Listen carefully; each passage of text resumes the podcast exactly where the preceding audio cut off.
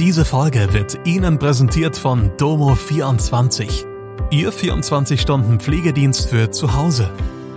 Heute noch die Unterstützung finden, die Ihre Liebsten im Pflegealltag benötigen.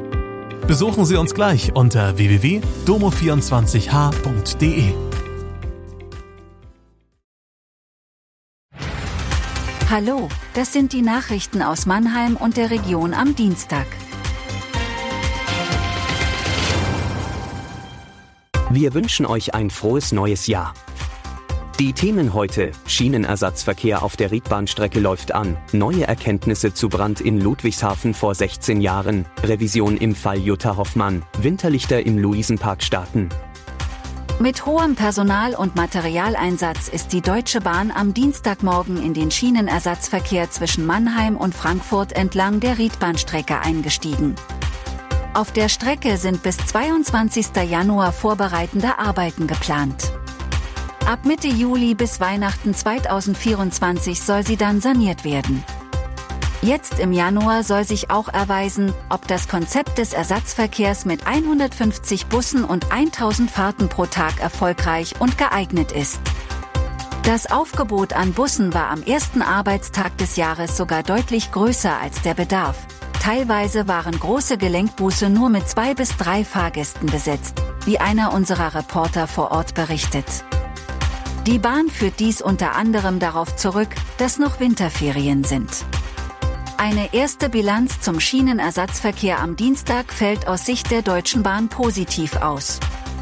Fast 16 Jahre nach einem Wohnhausbrand mit neun Toten in Ludwigshafen hat die Staatsanwaltschaft die Ermittlungen wieder aufgenommen.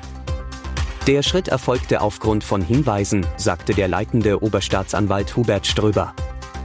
Eine Prognose über den weiteren Gang der Ermittlungen wollte Ströber nicht abgeben. Der SWR hatte berichtet, dass die neuen Hinweise von einer Dokumentation des Senders ausgelöst worden seien. Ein Informant habe diese gesehen und sich gemeldet, demnach sollen sich zwei Männer in einem türkischen Gefängnis über den Brand unterhalten haben. Einer der Männer soll gegenüber dem anderen gestanden haben, für die Brandkatastrophe 2008 verantwortlich zu sein. Bei dem Brand am 3. Februar 2008 waren neun türkischstämmige Frauen und Kinder getötet worden. Bei der Einstellung der Ermittlungen war Fahrlässigkeit als wahrscheinlichste Ursache genannt worden.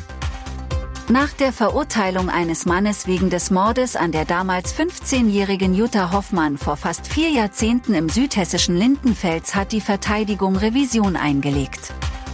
Es könne nun bis zu einem Jahr dauern, bis das Urteil rechtskräftig werde, erklärte ein Sprecher des Landgerichts Darmstadt am Dienstag.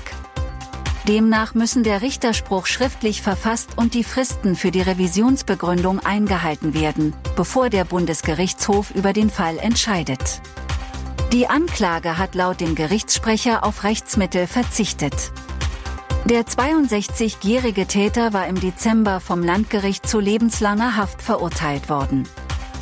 Er soll Jutta Hoffmann im Juni 1986 auf dem Heimweg von einem Schwimmbad in einem Wald mit einem Messer bedroht, vergewaltigt und dann erstochen haben. Aufgrund des Gesamtbildes aller Beweise und Indizien sei es erwiesen, dass der Mann die Tat begangen habe, sagte der Vorsitzende Richter bei der Urteilsverkündung. Der Angeklagte bestritt zunächst im Gespräch mit Zeugen die Tat, im Prozess schwieg er. Die Verteidigung plädierte auf Freispruch. Am heutigen Dienstagabend beginnen im Mannheimer Luisenpark die Winterlichter. Die Veranstaltung findet damit das erste Mal seit drei Jahren statt. Noch bis zum 4. Februar sind abends zahlreiche Lichtinstallationen zu sehen. Öffnungszeiten sind Sonntag bis Donnerstag von 18 bis 21 Uhr, Freitag und Samstag 18 bis 22 Uhr. Erwachsene zahlen 10 Euro, Begünstigte und Inhaber von Jahreskarten 8 Euro, Kinder 5 Euro. Mit Jahreskarte ist ihr Eintritt frei. Ab 16 Uhr ist der Zutritt zum Luisenpark während des Festivals nur noch mit dem Winterlichterticket möglich.